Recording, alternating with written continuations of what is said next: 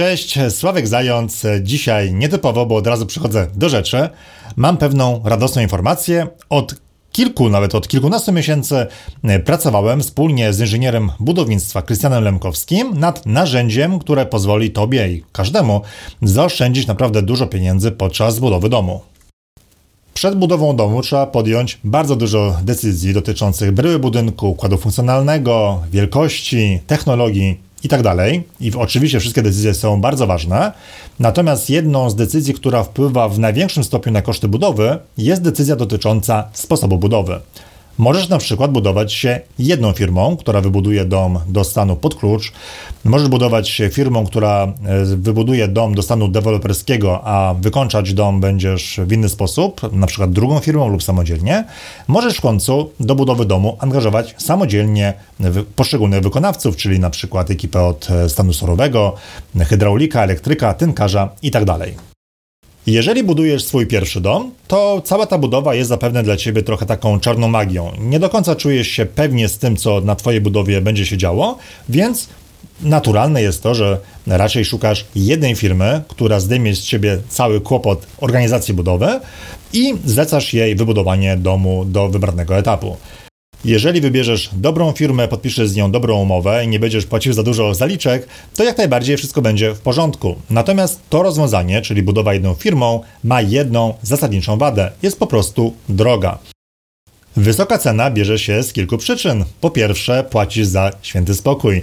Ktoś będzie zarządzał budową, rozwiązywał jakieś problemy, kontaktował się z wykonawcami, zamawia materiały budowlane, ktoś wykonuje jakąś pracę, za którą po prostu należy mu się wynagrodzenie. Po drugie, firmy ograniczają swoje ryzyko. Ograniczają ryzyko związane z zmianą cen materiałów budowlanych oraz zmianą cen robocizny. Po trzecie, taki generalny wykonawca musi uwzględnić w swoim budżecie jakieś miejsce na wypadek wystąpienia nieoczekiwanych wydarzeń. Sytuacje są przeróżne. Może być na przykład brak dostępności pewnego materiału budowlanego i trzeba go ściągać z innego województwa. Może ekipa wykonawcy, która miała u Ciebie pracować, tego nie może zrobić i nagle generalny wykonawca musi ściągać inną, droższą ekipę. Być może na innej budowie wykonawcy coś się zdarzyło, na przykład przewróciła się ściana nośna podczas murowania i teraz wykonawca chce założyć taki budżet na wypadek wystąpienia takiej sytuacji u Ciebie. Ogólnie generalny wykonawca nie może stawić na Twojej budowie, więc no, nic dziwnego, że te wyceny budowy domów są odpowiednio wyższe. I nie mówię tego jako coś złego. Wiadomo, że wykonawca działa po to, aby mieć zysk i nic dziwnego, że ogranicza ryzyko.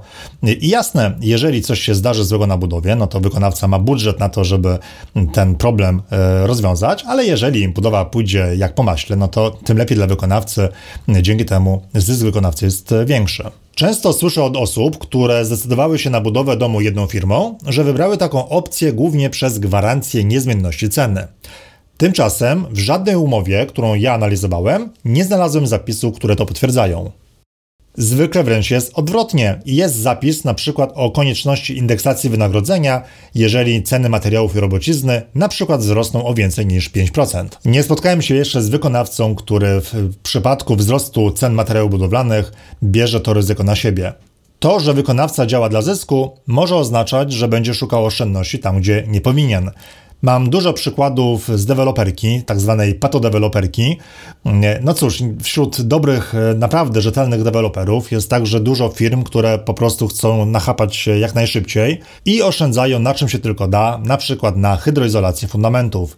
Taki deweloper nie pokaże Ci zdjęć z budowy, bo po prostu nie ma czym się chwalić. Jeżeli zlecasz budowę jednej firmie, to kierownik budowy jest najczęściej po stronie wykonawcy, co oznacza, że nie masz żadnej kontroli nad jakością wykonywania prac.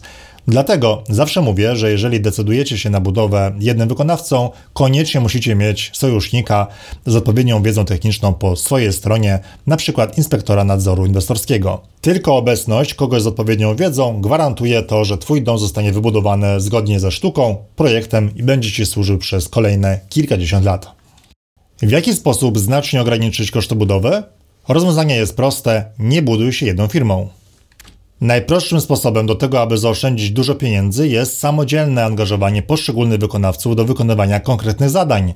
Czyli samodzielnie należy wybrać ekipę od stanu surowego otwartego, wybrać firmę, która zamontuje stolarkę, wybrać elektryka, hydraulika, tynkarza itd. Tak Dzięki temu, że sam będziesz wybierał wykonawców i będziesz z każdym z nich negocjował, jesteś w stanie zaoszczędzić bardzo dużo pieniędzy.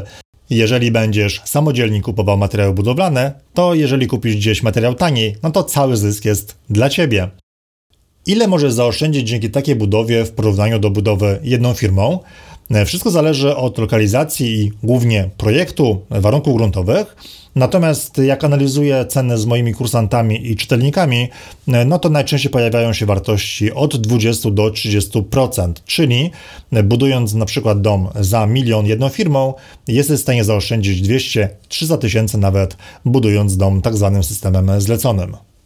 Są to bardzo duże oszczędności i jeżeli masz czas na zarządzanie budową, to bardzo zalecam właśnie taki sposób działania. Jeżeli chciałbyś lub chciałabyś się w ten sposób budować, ale czujesz pewien niepokój, że sobie nie poradzisz, że to jest za trudne, no to właśnie teraz wkraczam ja z radosną informacją. Wspólnie z inżynierem budownictwa Krystianem Lemkowskim stworzyliśmy kurs, który poprowadzi Cię przez całą budowę od zera do stanu deweloperskiego włącznie. Z kursu dowiesz się, jak wybierać wykonawców do wykonania konkretnego zadania, jak wybrać geodetę, operatora koparki, wykonawcę fundamentów, dekarza, hydraulika, elektryka itd. Dowiesz się także, na co zwracać uwagę przy kontroli. Jasne, że powinien być obecny na budowie rzetelny kierownik budowy, ale być może takiego kierownika nie masz, może jest nieobecny, nieosiągalny, może jest chory. W związku z tym dobrze wiedzieć, jak samodzielnie sprawdzić każdy etap budowy. I w kursie pokażemy, jak sprawdzić, czy jest dobrze wytyczony budynek, czy jest dobrze ułożone zbrojenie, i tak dalej. W tym podcaście także zdradzę kilka bardzo cennych wskazówek. Po trzecie, nauczysz się czytać dokumentację projektową, rzuty, przekroje nie będą dla Ciebie tajemnicą. To też pozwoli Ci lepiej wybrać wykonawcę oraz lepiej kontrolować prace wykonywane przez wykonawcę. Po czwarte, samodzielnie przygotujesz wykaz materiałów na każdy etap budowy. Być może taki wykaz dostałeś razem z projektem, ale warto sprawdzić, czy on ma w ogóle sens, ponieważ czasami te wykazy są wypluwane przez komputer i żaden człowiek ich nie weryfikuje. W kursie pokażę dokładnie, jak wszystko policzyć. Ile potrzebujesz betonu podkładowego, ile potrzebujesz stali, ile potrzebujesz e, szalunków, ile potrzebujesz bloczków na ściany fundamentowe i tak dalej, i tak aż do stanu deweloperskiego. Nauczysz się też zamawiać materiały budowlane. Dowiesz się, co należy ustalić i o co pytać w hurtowni lub w składzie budowlanym. Dowiesz się też, jak skontrolować materiał przy odbiorze i czego oczekiwać od kierowcy. Cały kurs to mnóstwo, naprawdę mnóstwo szczegółowej wiedzy. Kurs można kupić na stronie jaksiewybudować.pl. Słychać chyba, że mam dużo energii, że dużo mam entuzjazmu, bo naprawdę cieszę się, że ten kurs zaistniał, że go nagraliśmy. A teraz, żeby pokazać, że to, co zrobiliśmy, jest naprawdę wartościowe, będzie garść mega konkretów. Zaczynamy od porady 0, a 0 dlatego, że porada dotyczy ustalenia poziomu 0, czyli wysokości, na jakiej znajdzie się wykończona podłoga na parterze względem otaczającego terenu. Poziom 0 nie może być za nisko, ponieważ grozi to zalewaniem budynku, ani za wysoko, ponieważ do domu będzie prowadziło kilka schodków lub trzeba będzie podnieść teren. Jeżeli podczas prac projektowych lub podczas adaptacji projektu nikt Cię nie zapytał o oczekiwaną wysokość poziomu 0, no to uważaj. To jest szczególnie ważne przy nachylonej działce. Jeżeli teraz tego nie sprawdzisz i nie upewnisz się, że poziom 0 odpowiada Twoim oczekiwaniom, to wyjdzie, że poziom jest za nisko lub za wysoko dopiero podczas prac ziemnych lub podczas budowy fundamentów lub odpukać już po ich wybudowaniu. Przy ustalaniu poziomu 0 uwzględnij sąsiednie budynki. Twój budynek powinien być na podobnej wysokości co inne Zagospodarowanie terenu. Na przykład, jeżeli obok działki nie ma utwardzonej drogi, to poziom 0 powinien być wyżej, aby budynek nie znalazł się w przyszłości w zagłębieniu terenu. Jeżeli mieszkasz na terenie zagospodarowanym i nie ma ryzyka podniesienia terenu, poziom 0 może znaleźć się na wysokości 30-50 cm, co odpowiada 2-3 schodkom przy wejściu do domu. Uwzględnij także nachylenie terenu oraz zapisy w warunkach zabudowy lub planie miejscowym. Sprawdź, czy podniesienie punktu 0 nie spowoduje złamania innych zapisów w tych dokumentach, np. maksymalnej wysokości domu. A teraz porada pierwsza, jak zaplanować plac budowy. 1. Ogrodzenie tymczasowe. Kup siatkę leśną o wysokości 150 cm i dwumetrowe drewniane słupki. Najszybciej kupisz je w lokalnym tartaku. Rozstaw słupków to 3-4 metry, bramę wjazdową można zbić z desek, do tego siatka. Po drugie, wydziel teren robót, aby wykonawcy nie podeptali całej działki, wystarczą paliki i taśma. Po trzecie, wyznacz miejsce w porozumieniu z ekipą budowlaną, w którym będą składowane materiały budowlane. Jeżeli na działce nie ma dużo miejsca, to ważne jest, aby materiały były gromadzone w kolejności ich wykorzystania. Niby szczegół, ale uniknie dzięki temu nerwówki, gdy przyjedzie transport, a ciebie nie będzie na miejscu, aby nadzorować rozładunek. Materiały najlepiej składować w miejscu, które będzie w przyszłości utwardzone, np. będzie taras lub wjazd do garażu. Po czwarte, wyznacz miejsce, w którym będzie składowany humus. Humus i ziemia z wykopu nie powinna być porzucana na całej działce. Humus jest dobrą ziemią do ogródka, a ziemia z wykopów może posłużyć do wyrównania i ukształtowania terenu. Po piąte, wyznacz miejsce na odpady. Niech będą składowane w jednym miejscu. Kup od razu dużo, ale naprawdę dużo, worków na śmieci. Zawsze się przydadzą. Wymagaj na ekipie, aby segregowała śmieci. Utylizacja odpadów niesegregowanych jest znacznie droższa niż segregowanych. Po szóste, zaplanuj miejsce ogródka. Zabezpiecz drzewa. A może warto coś zasadzić? Budowa domu trwa kilkanaście miesięcy, byłoby miło widzieć zadbany ogródek i dwuletnie drzewka podczas przeprowadzki. Porada druga: czy szalować ławy fundamentowe, czy wylewać mieszankę betonową prosto do gruntu. Jeżeli stosujemy szalunki, uzyskujemy ławy zgodne z projektem budowlanym o oczekiwanej szerokości i wysokości. Przy rezygnacji szalunków musimy wykonać wykop nieco szerszy od wymiarów ławy fundamentowej, aby zwiększyć tzw. Tak otulinę betonową, no i potem układamy zbrojenie i zalewamy całość mieszanką betonową prosto do gruntu. W tym rozwiązaniu to wykop stanowi swego rodzaju szalunek i wykonawcy często proponują takie rozwiązanie, aby było taniej. Czy można wylewać beton bezpośrednio do gruntu? Owszem, można, ale tylko w niektórych przypadkach. Po pierwsze, mamy grunty swoiste, czyli takie, które się nie obsypują. Po drugie, projekt nie przewiduje izolacji pionowej na ławie fundamentowej. Po trzecie, wykop zostanie precyzyjnie ukształtowany i uporządkowany. Po czwarte, wykop zostanie wyłożony folią. Po piąte, zbrojenie zostanie równo ułożone. No i po szóste, mamy pewność, że grunt nie będzie się obsypywał podczas wylewania mieszanki betonowej. W praktyce łączne spełnienie wymienionych warunków jest bardzo trudne i często wykonawcy proponują wylewanie mieszanki betonowej w grunt niezależnie od warunków gruntowych. Używanie szalunków jest pewnego rodzaju standardem, z którego można zrezygnować, jeżeli zgodzi się na to kierownik budowy. Wykonanie szalunków to brak ryzyka osuwania się gruntu i zmniejszenia parametrów betonu oraz pewność ukształtowania ławy fundamentowej zgodnie z projektem. Porada trzecia: jak kupować materiały budowlane. Po pierwsze, potrzebujesz listy potrzebnych materiałów. Mogłeś się lub mogła się otrzymać razem z projektem budowlanym. Możesz zlecić opracowanie takiego wykazu kierownikowi budowy, kosztorysantowi lub oczywiście możesz przygotować się samodzielnie po obejrzeniu dwóch odcinków naszego kursu. Wybierając hurtownię, pytaj zawsze o zasady płatności, koszty transportu, terminy dostaw, zasady zwrotów. Jakie są możliwości zwrotu niewykorzystanego materiału? Zapytaj także o zasady związane z domywaniem materiałów. Na budowie może czegoś zabraknąć, dobrze wiedzieć, jakie wtedy poniesiesz koszty. Czasami da się wynegocjować, aby transport był w takim przypadku gratis. E, ogólnie przekaż hurtowni, że chcesz z nią współpracować przez całą budowę. Uzyskasz dzięki temu rabat lub niższe koszty transportu. Po drugie, wybierz hurtownię polecaną przez innych budujących. Ważniejsze jest to, że hurtownia jest słowna i dostarcza materiały w terminie, niż to, że jest o kilka procent tańsza od innej. Podczas zamawiania materiałów ustal ze składem budowlanym rodzaj transportu, czy będzie wymagana pomoc przy rozładunku, całkowite koszty transportu, nie zgadza się na ustalanie stawki dojazdu za 1 km, datę i godzinę dostawy. Ważna wskazówka: kontroluj wydatki. E, patrz na cenę drobnych rzeczy, bo zapłacisz za nie dużo, jeżeli nie będziesz ostrożny. Nie skupiaj się wyłącznie na negocjowaniu cen dużych materiałów, takich jak materiały na ściany, styropian czy pokrycie dachowe, bo największe różnice w cenach dotyczą drobniejszych elementów, takich jak izolacja, membrana kubełkowa, klej, pianki itd. Tak Łatwo za te niby drobne rzeczy e, przepłacić nawet dwa razy. Porada czwarta: zbrojenie fundamentów najczęstsze błędy. Błąd pierwszy. Zbrojenie jest ułożone na cegłach lub bloczkach z betonu komórkowego. Nie zapewnia to żadnej ochrony przed korozją zbrojenia. Błąd drugi. Zbrojenie jest ułożone na kamieniach. Nie zapewnia to jednak odpowiedniej stabilności. Błąd trzeci. Zbrojenie nie jest ułożone równo. Błąd czwarty. Brak betonu podkładowego lub folii. Beton podkładowy stosuje się z czterech powodów. Po pierwsze, wyrównuje podłoże, można równo ułożyć zbrojenie. Po drugie, chroni beton przed zmieszaniem z piaskiem lub gliną. Po trzecie, chroni grunt przed deszczem i rozluźnieniem.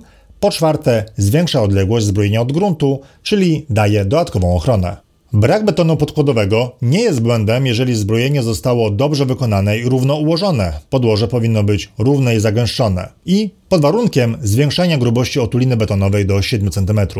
W takim wypadku wykop musi być koniecznie wyłożony folią, która zatrzyma wodę i nie pozwoli na mieszanie betonu z gruntem. Wylewanie mieszanki betonowej bezpośrednio do wykopu niewyłożonego folią jest ogromnym błędem. I niestety temat zbrojenia jest często lekceważony przez wykonawców i nawet kierowników budów. E, kierownicy potrafią na zbrojenie tylko rzucić okiem i nie sprawdzają poprawności ułożenia z projektem budowlanym. W kursie oczywiście pokazujemy na wielu przykładach, zdjęciach, grafikach, jak powinien wyglądać dobrze wykonany dany etap prac, a jak wygląda błędnie wykonany etap prac. Niestety tych negatywnych przykładów, zdjęć, filmów mam bardzo dużo i mam nadzieję, że po premierze kursu liczba błędów popełnianych na budowie drastycznie się zmniejszy. Porada numer 5. Jak poprawnie i tanio wykonać uziemienie? Efektem awarii urządzenia elektrycznego w Twoim domu może być pojawienie się tak zwanego przebicia. W skrócie, jeżeli dotkniesz obudowy takiego urządzenia, to porazi Ciebie prąd. I aby tego uniknąć, aby uniknąć porażenia, stosuje się m.in. uziemienie odprowadzające potencjał elektryczny do gruntu. Nie wiem, dlaczego tak wiele osób, ekip zapomina o zrobieniu uziemienia. Wszyscy sobie przypominają o tym dopiero po zakończeniu budowy fundamentów. Jasne, wtedy można zrobić uziemienie, ale wtedy jest to wyższy koszt. Trzeba zrobić tak zwane uziemienie otokowe. Najłatwiej jest zrobić uziemienie na etapie budowy fundamentów i połączyć przewód ze zbrojeniem fundamentów budynku. Jest to tak zwany uziom fundamentowy, który jest najtańszy i trwały i dlatego warto o nim pamiętać już na początku prac budowlanych. Porada szósta. Dysperbit nie jest hydroizolacją. Bardzo wielu projektantów, wykonawców i nawet kierowników budów proponuje stosowanie dysperbitu jako dobrego zabezpieczenia fundamentów przed wodą i wilgocią. Tymczasem nie jest to najlepsze rozwiązanie. Po pierwsze, dysperbit to grunt bitumiczny, emulsja, która nie jest hydroizolacją. Po drugie, materiał hydroizolacyjny powinien posiadać właściwości samouszczelniające, aby nie powstały rysy, przez które wdarłaby się w wilgoć. Kartach technicznych dysperbitu nie znajdziemy informacji o zdolności mostkowania rys i wodoszczelności. Po trzecie, producenci deklarują szczelność, niestety często o nieznanej wartości, przy grubości np.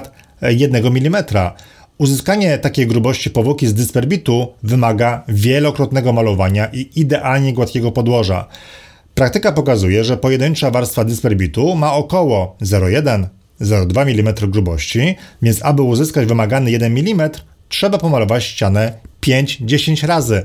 Nikt tak nie robi. Zwykle wykonawcy smarują fundamenty raz lub góra dwa. Główną zaletą dysperbitu jest niska cena i to tłumaczy, dlaczego jest to środek tak powszechnie stosowany na budowach. Porada siódma. Nie zasypuj fundamentów byle czym. Do zasypywania wnętrza fundamentów można użyć wyłącznie gruntów, które da się łatwo zagęścić na budowie. Nie można zasypywać fundamentów gliną, humusem ani piaskiem zmieszanym z gliną. Takie grunty nie dają się zagęszczać. Nie wolno do fundamentów wrzucać resztek betonu, pustaków, gruzu lub śmieci. To niedopuszczalne ze względu na problemy z zagęszczeniem gruntu wokół takich rzeczy. Wolno do zasypania fundamentów użyć gruntu rodzimego z wykopów, np. piasku, żwiru lub pospółki, ale tylko jeżeli da się go zagęścić. Konieczna jest w tym przypadku konsultacja z kierownikiem budowy. Jakie kruszywo zamówić? Rodzaj materiału do zasypywania fundamentów zależy m.in. od warunków gruntowych. Rekomendujemy żwiry i pospółki, ponieważ przerywają podciąganie kapilarne. Innymi słowy, woda z gruntu nie będzie podciągana ku górze. Jeżeli zamierzasz zamówić piasek, zamów piasek gruby. Nie zwracaj uwagi na nazwy handlowe, np. piasek do fundamentów, ponieważ takie nazwy nie mają znaczenia. Szukaj piasku o ziarnach o średnicy 0,2 mm, w którym co najmniej 50% ziaren jest większa od 0,5 mm. Taki piasek da się odpowiednio zagęścić. Porada ósma. Na co zwracać uwagę podczas wyboru okien? Okno składa się z wielu elementów, które mają wpływ na komfort użytkowania. Po pierwsze, profil, czyli rama okna. To element, który trzyma pakiet szybowy. W profilu okiennym znajdują się komory, które pełnią rolę izolatorów oraz zbrojenie. Liczba komór nie ma znaczenia, tak samo jak nie ma znaczenia współczynnik przenikania ciepła, czyli U ramy okiennej. Liczy się współczynnik przenikania ciepła całego okna. Uwaga, nie ma znaczenia, jaka firma wyprodukowała profil. Znaczenie ma producent okien, który składa okno z elementów różnych producentów. Okno może być słabej jakości, pomimo zastosowania profilu dobrej firmy. Uszczelki. Uszczelki stosuje się w ramie i w skrzydle. Dobrze wybrać uszczelki MD, trzy uszczelki. Oznacza to lepszą wodoszczelność i akustykę. Okucia. Dzięki okuciom okno się zamyka i uchyla. Zapytaj producenta o rodzaj okuć i poszukaj na ich temat informacji. Warto rozważyć okucia antywomaniowe, jeżeli całe okno będzie antywomaniowe, czyli będzie miało szybę antywomaniową wysokiej klasy, kontakt trony, ochronę przeciwrozwierceniową, dodatkowy rygiel i klamkę z kluczykiem. Jeżeli chcesz mieć dobrze zabezpieczone okna, konieczny będzie prawidłowy antywomaniowy montaż, polegający np. na zwiększeniu gęstości mocowań. Szyba zespolona składa się z dwóch lub więcej tafli szkła oddzielonych ramkami dystansowymi. Warto zamówić ciepłe ramki, które zmniejszą ryzyko skraplania się pary wodnej na ramię. Zwróć uwagę na jej kolor. Nie sugeruj się określeniami typu okno pasywne, okno energooszczędne, zaawansowane parametry termoizolacyjne i inne. Zwracaj uwagę tylko na parametry techniczne. Znacznie lepiej jest kupić okno powiedzmy średniej jakości i dopilnować montażu, niż wybrać drogie okno o najlepszych parametrach i zaniedbać poprawny montaż. Są trzy główne sposoby na zamontowanie stolarki okiennej i niestety sposób najbardziej powszechny jest montażem nieprawidłowym. Chodzi o montaż wyłącznie na kotwy i piankę. E, przy takim rozwiązaniu okno jest solidnie zamontowane do ścian za pomocą kotew, a szparę między oknem a murem pianuje się pianą rozprężną. Od strony zewnętrznej piana zostanie przykryta izolacją i tynkiem, a od strony wewnętrznej tynkiem i farbą. Dlaczego to błąd? Po pierwsze, piana nie jest przeszkodą dla pary wodnej. Po drugie, piana nie jest szczelna. Po trzecie, między montażem stolarki a montażem elewacji minie wiele tygodni lub miesięcy, podczas których piana będzie wystawiona na działanie promieni słonecznych.